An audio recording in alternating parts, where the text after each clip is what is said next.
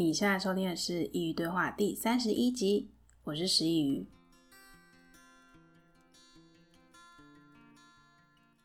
大家晚安，今天你的心情如何？我希望你是带着一份很平静的情绪来收听今天的节目。今天要分享的书叫《大器可以晚成》，或许听到书名，你已经能知道今天这集的样貌，但是相信我，内容不只是你想的那样。青春期的女孩总是特别喜欢窥看未来，所以我在很久以前也曾经去给人算过命。那个时候究竟是为了什么要去算命？当时算命师又跟我说了些什么？老实说，到了今天，我一点都不记得了。但唯一他说我是大器晚成这件事，直到今天都还在我心里。但所谓的晚成，究竟是多晚呢？我当初会看这本书，是因为对于这个世界歌颂年少有为有一点疲惫。其实我心底一直排斥大器晚成这件事，所以这些日子以来，我总不能放过自己。即便很多时候，我也知道我正在为了想要得到未来努力，但独处的时候周围太安静了，所以内心的声音就怎样也压制不住了。那时候的心灵就像一面破裂的玻璃窗，让内心的野兽趁机溜了出来。很多时候，我都觉得自己像个鲁到不能再鲁的鲁蛇。一个彻彻底底的失败者。而前阵子，我太想知道这世界上究竟有没有人在乎大器晚成这件事，于是上博客来的搜寻打“大器晚成”，结果就出现了这本书。我本来以为这是一本心灵鸡汤，或许内容都是在说一些大器晚成的例子。直到我翻开之后，才发现跟我想的不太一样。在开始之前，要先介绍一下本书的作者里奇·卡尔加德。或许你没听过他的名字，但你一定有听过一本商业杂志叫《富比士》，而里奇就是富比士的发行人。他本身就是大器晚成的人，因此书中有他这一路走来的成长故事。而书中除了真实故事之外，有非常多心理学、医学以及社会统计上的数据。或许你可以把这本书当成一部研究论文来看，而对象就是成千上万的大器晚成者。如果你也和我一样，和这社会多数人一样，没有在很年轻的时候就爬上了人生的巅峰，都非常欢迎你继续听接下来的节目。或许你不会得到安慰，但你一定可以获得解脱。准备好跟我一起展开自我救赎的旅程了吗？那我们就开始吧。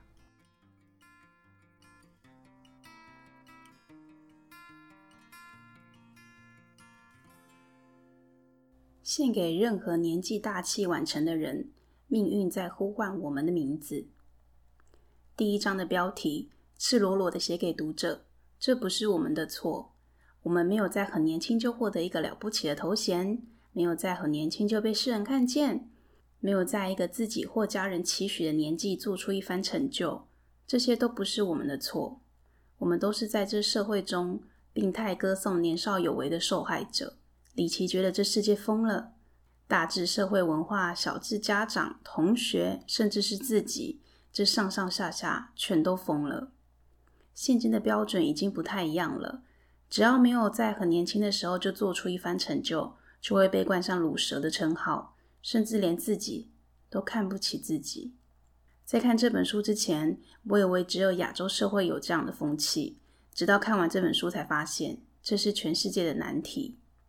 由于赞扬年少得志的风气越来越盛行，因此每个国家都有批判自家青年的一套系统。在美国是 SAT 测验，台湾翻译为学术水准测验考试。而这种硬是把尚未长成的青年学子强迫分类的测验，在李奇的眼里是一种残酷的谬误。在大脑中有一部分叫做前额叶皮质，负责掌管计划相关的高层次认知活动。人格表现、做出决定的过程，以及调节社会活动，而前额叶皮质大约会在二十五岁左右生长完成。有些人比较早，在二十岁初期就已经完成生长，但也有些人可能会更晚，可能在三十岁左右才会成熟。因此，在大脑尚未完全发育成熟就急着将青少年分门别类，岂不是太过急躁荒谬了？以至于在美国，心理疾病是现今青少年最常见的症状。过去的二十年，这本书的首刷是二零一九年九月，也就是从一九九九年开始算起。忧郁症与焦虑症在青少年间盛行的比例增加了百分之七十，而其中高中和大学生罹患忧郁症的比例比过去五十年来还增加了五到十倍。罹患忧郁症而得不到有效改善的后果，大家都晓得。当然，这也不只是发生在美国。二零一九年，WHO 世界卫生组织发布的全球心理健康调查报告指出，忧郁症是全球最多青少年罹患的疾病。说到这里，如果你最近有看新闻，你一定知道最近在台湾也发生了大学生自杀的憾事。或许我们，我们生长的世界、环境、文化。无意间的言语都是造成这些憾事的帮凶。里奇将十八到二十五岁称为一段特殊的年纪，因为以法律来说，已经可以称为是成人了。但是，就如同前面所提到的前额叶皮质的发展，我们在生理上还不能完全称为一个成人。因此，里奇把十八到二十五岁称为后青春期。在法律成年以前，我们学习怎样去遵守这世界的规则。而在生理成熟以前，我们只要去探索自己的世界与价值。来听听里奇本身的故事吧。小学的里奇是个凡事都拿 A 的孩子，但上了国中之后，他的处境越来越糟，成绩不怎样，还被排挤、被欺负，就这样一路跌跌撞撞，好不容易熬到大学毕业，但出社会后依然是个鲁蛇，工作换来换去，一直到有一天，身为夜班保全的他。在每日例行的夜间巡逻时候，发现了隔壁伐木场传来的狗叫声。他循声过去确认状况，最后他用手电筒一照，发现了一只罗威纳犬。那一瞬间，他像是清醒了，因为隔壁伐木场保全的工作是交给一条狗。他大学毕业，同样是二十五岁的贾伯斯让苹果上市，改变电脑产业，他却穷困潦倒，同事还是一条狗。但那个体悟也让他改变了。里奇说，二十六岁的时候，他的大脑像是从长久的睡眠中开机了。后来他结婚、创业，一直到四十四岁的时候，成为富比士的发行人。四十六岁学会开飞机。里奇说，他真正的改变是在二十几岁的下半场。虽然我们不像年少有为的人那样很早就享受成功，但里奇认为大器晚成的人拥有以下六个优势。第一点，好奇心。里奇认为好奇心对于创新至关重要。除此之外，好奇心也产生动力。例如，牛顿因为好奇一颗苹果掉落的原因，因而发现地心引力。好奇心是突破现况的钥匙，也是挖掘真相的利器。第二点，同情心，能够感同身受，更能看见别人的难处，也会更懂得反求诸己。若是身为执法人员或是心理相关单位，这点就为其重要。而大器晚成的人，因为历经过生命的风霜，因此会比年少有为的人还富有同情心。接下来的三四五六点，在我看来都是岁月的产物，分别是任性、沉着、洞见以及智慧。由于大器晚成的人走过了年少有为的人不曾走过的弯路，因此也活得更有深度。最后是李奇给大器晚成的人一些建议。首先，很意想不到的，里奇要我们试着去放弃。当然不是说不应该坚持，而是要放弃一些很明显做不到的事。在这里，里奇引用了一个名词，叫“沉没成本”。沉是沉下去的沉，没是淹没的没。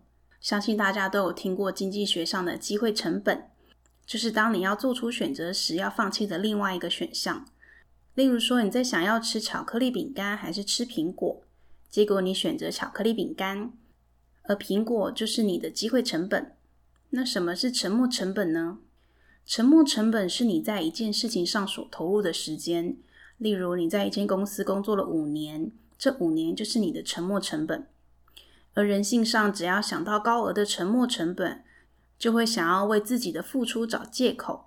即便是很糟糕的工作，但因为已经做了五年，所以会催眠自己：“我是喜欢这份工作的。”因此迟迟不肯放手，以至于沉没成本不断增高，就越难放弃。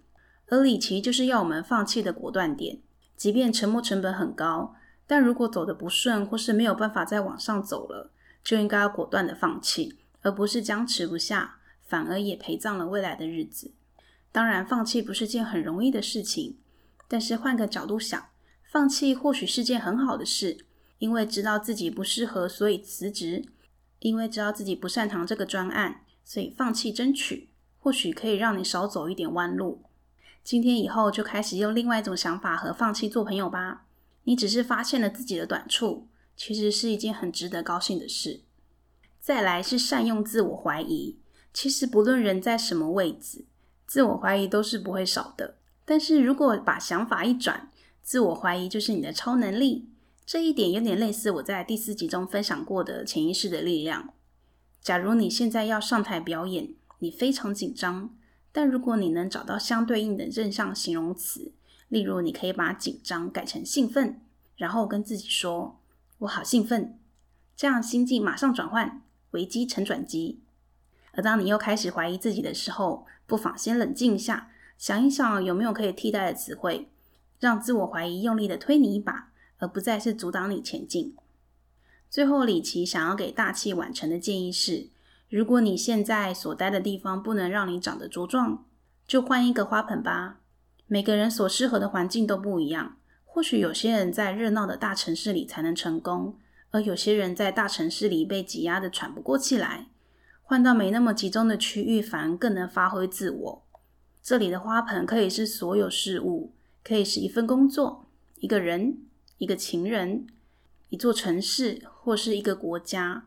只有你才知道你适合什么样的环境。待不住就为自己移植到新的花盆吧。但李琦也说，移植不应该是直接一刀两断，而是要慢慢发生的。要把移植看作一个过程，而非一个目标。而李琦鼓励想换盆的人做出第一步，不管那一步有多小，都可以。书本的最后有李琦想要给不同身份的人一些祝福。如果你是企业主，放弃变老就丢弃的思维吧。这世界上有许多大器晚成的人等着你去发掘。如果你是为人父母，希望这本书能够减缓你的焦虑，不必紧迫地盯着孩子的成长。别再以为钱能解决落后的问题，你所要的是去爱他们，倾听他们的挫折与梦想，并珍惜他们成长的轨迹。电影《心灵捕手》说过，这些都是好东西啊。用中文去诠释这段话的话，就是“塞翁失马，焉知非福”。希望今天的内容能够让你对自己、对那些你看不起的人改观。时至今日，这世界对人的标准越来越高，越来越病态的去歌颂少数，但大器晚成才是现今多数的存在。我想分享我看完这本书的感觉。本来是抱着看心灵鸡汤的情况下打开了这本书，虽然一度看到很多数据有点难耐，但看完之后，深深的觉得自己得到了救赎。我其实一点也不糟啊！这些年来，我努力的想成为理想中的自己，这些过程都没有白费。在讲述李琦的人生时，我没说他在大学时和室友去图书馆，人家在认真读书，他却窝在杂志区里看运动杂志。但那时的他也没想到，自己当年浑水摸鱼的兴趣，却成为他日后成功的原因。他是全球瞩目商业杂志《富比士》的发行人。虽然这样的故事有点陈腔滥调，但他却真实的在现实中发生，而且不止一次。我曾经在第二十五集生日特辑中提到一本书，叫《牧羊少年的奇幻旅程》，其中牧羊少年也是走过了半圈旅程，才发现。宝藏就在他出发的无花果树下，但如果他没有出发寻找自己的天命，没有决定踏上旅程，那他不会见过金字塔，甚至他也不会发现那个近在咫尺的宝藏。这就跟每个大器晚成的我们一样，如果你不曾经历过失败，不曾心碎，不曾放弃过自己，不曾历经绝望，那我们或许就永远无法发现连自己都没有察觉的天赋。属于你的一切只是迟到了，你只是还没成功，而不是不会成功。或许我们都被年少有为彻底绑架了。最后，我希望借由今天的分享，能够让你放过自己，停止自我谴责。没有年少有为不是我们的错，是这世界期望奇迹降临的病态心理，让每个人都失了焦。我也由衷的希望，作为家长、师长、兄姐，任何上位者。不要过度的给予孩子们压力，虽说压力能激发某种程度的发展，但过多的压力只会让孩子们心理扭曲、生病。孩子可以是各个年纪。我在很久以前听过一句话，已经久到忘记了到底是从哪里听来的了。那句话是这样说的：如果你觉得痛苦，是因为你朝着错误的方向前进，放弃吧，放弃那些不适合你的一切。就像我总是说的，你一定有个非常想要达成的目标，放弃向外追求，向内挖掘吧。这是我这几年发现的秘密。我的工作也是换来换去，换到我都不知道怎样才是我想要的。但这几年开始接触很多心理层面的书，以及一些谈论成功的书，渐渐的才发现宝藏一直都在啊，就在你每天谴责自己的地底下。转换不是件容易的事，但这也是必须学习的过程。看完这本书的时候，我真的觉得自己像被安慰了。我一点都没有自己想的这么糟，但确实离我想要的生活还有很长的路要走。不过，这世界上有多少人和我一样，正走在自己的道路上？想到这一点，我就一点都不觉得孤单了。不论是你还是我，我们都会有自己发光的时刻。每个人都有自己的生命时辰，顺着生命的河流前进，你一定会看见那朵在绝望中开出的花，而它只因你而绽放。最后，我想要朗读一段，在书的最后的最后。一个很隐秘的地方，李琦给读者的一段话：当我们走在更长的成功之路上，会更清楚自己身处何处，想前往何方，未来又会有哪些多样的机会。在这趟艰辛的旅程，我们寻得意义，觅得自信，发展出各种能力，尝试各式各样崭新的事物，重新发现旧有的真理，征服对自我的质疑。不再退缩，我们更加看重自己，勇于迎向挑战，去相信、创造与前行。无论这个崇尚年少得志的文化怎么说，人生没有一份完美的计划，自我实现的道路绝对不止一条。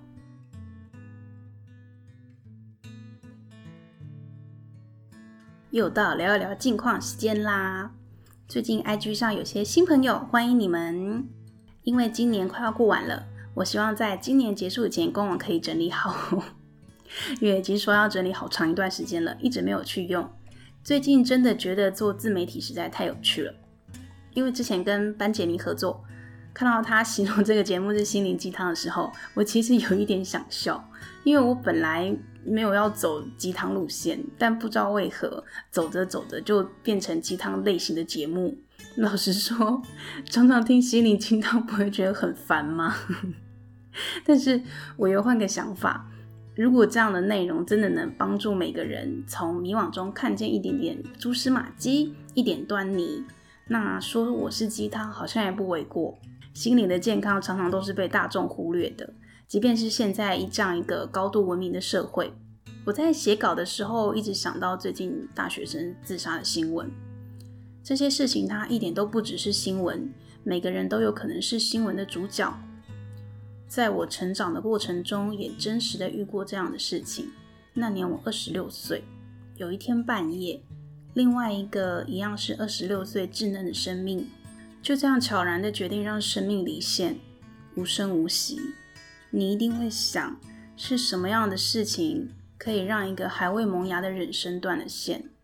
它的原因。就和今天所分享的内容没有半分差别，因为他觉得自己很没用，他觉得自己在二十六岁还在工作底层，可是他的同侪已经是小主管阶级了，他再也压制不住内心的野兽，最后决定随他而去。依据李琦的理论，他人生的下半场根本还没开始。因为要写这一集的内容，我去搜寻了台湾自杀人口的相关统计。目前自杀是在台湾排名第十一名的死亡原因，而去年民国一百零八年，西元二零一九年，全国自杀死亡人数有三千八百六十四人，其中男性为两千五百五十四，女性为一千三百一十人。我希望借由今天的分享，可以让你更正视自杀这件事，它不应该是个禁忌，要把它视为一种疾病。如果你身边的人有这样的想法，请多花点时间倾听他。陪伴他，理解他。他们现在的世界很脆弱，一根羽毛就可以让它瓦解。如果正在听的你有这样的想法，我希望，很希望你能走过去。或许这世界让你感到不公，让你感到痛苦，让你感到厌倦，甚至没有什么值得留恋。但是我希望你能听我说几句话。如果你真的离开了，那些爱你的人会伤心欲绝；如果你真的怎么样了，那些和你有密切关联的人心底从此会多一个空缺。如果你真的不见了，你就无法再听见你最爱的音乐，看你最爱的电影，吃你最爱的点心。你再也不能感受这世界的温度、气味，还有那些不在你预料之内的惊喜。或许这些对一个身处绝望的你来说都太遥远了，但或许，但这世界很狡猾的地方是，他很爱跟你唱反调。当你认为这世界上没有人在乎你的时候，其实你才有机会去看见那些真正在乎你的人。那些听到你想了结自己而大骂你的家人、朋友，那都是爱的表现啊！你一定都知道的，只是你不愿意承认。那些知道你很低落、关心你的人，都是出于真心。如果真的不在乎你，他们甚至不会搭理你。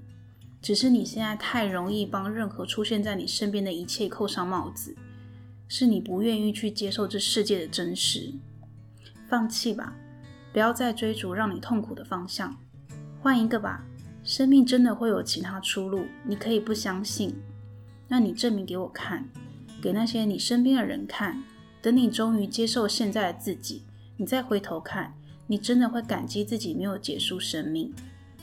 今天这一集，我想要献给这世代的年轻人，献给在和死亡拉扯的忧郁症患者，献给我自己。愿我们在未来都能在实现自己理想的时候相见。下一集，下一集呢？这次我还没有想好，所以我今天也不知道。那我们就直接下礼拜见喽。欢迎点击描述栏中的链接，请师佾萮喝杯咖啡。如果你觉得我的内容帮助到你，也希望你能分享给你需要的朋友一起来收听。我希望你真能只活在自己的期望中，而不是别人的期待里。感谢你的收听，我们下次见。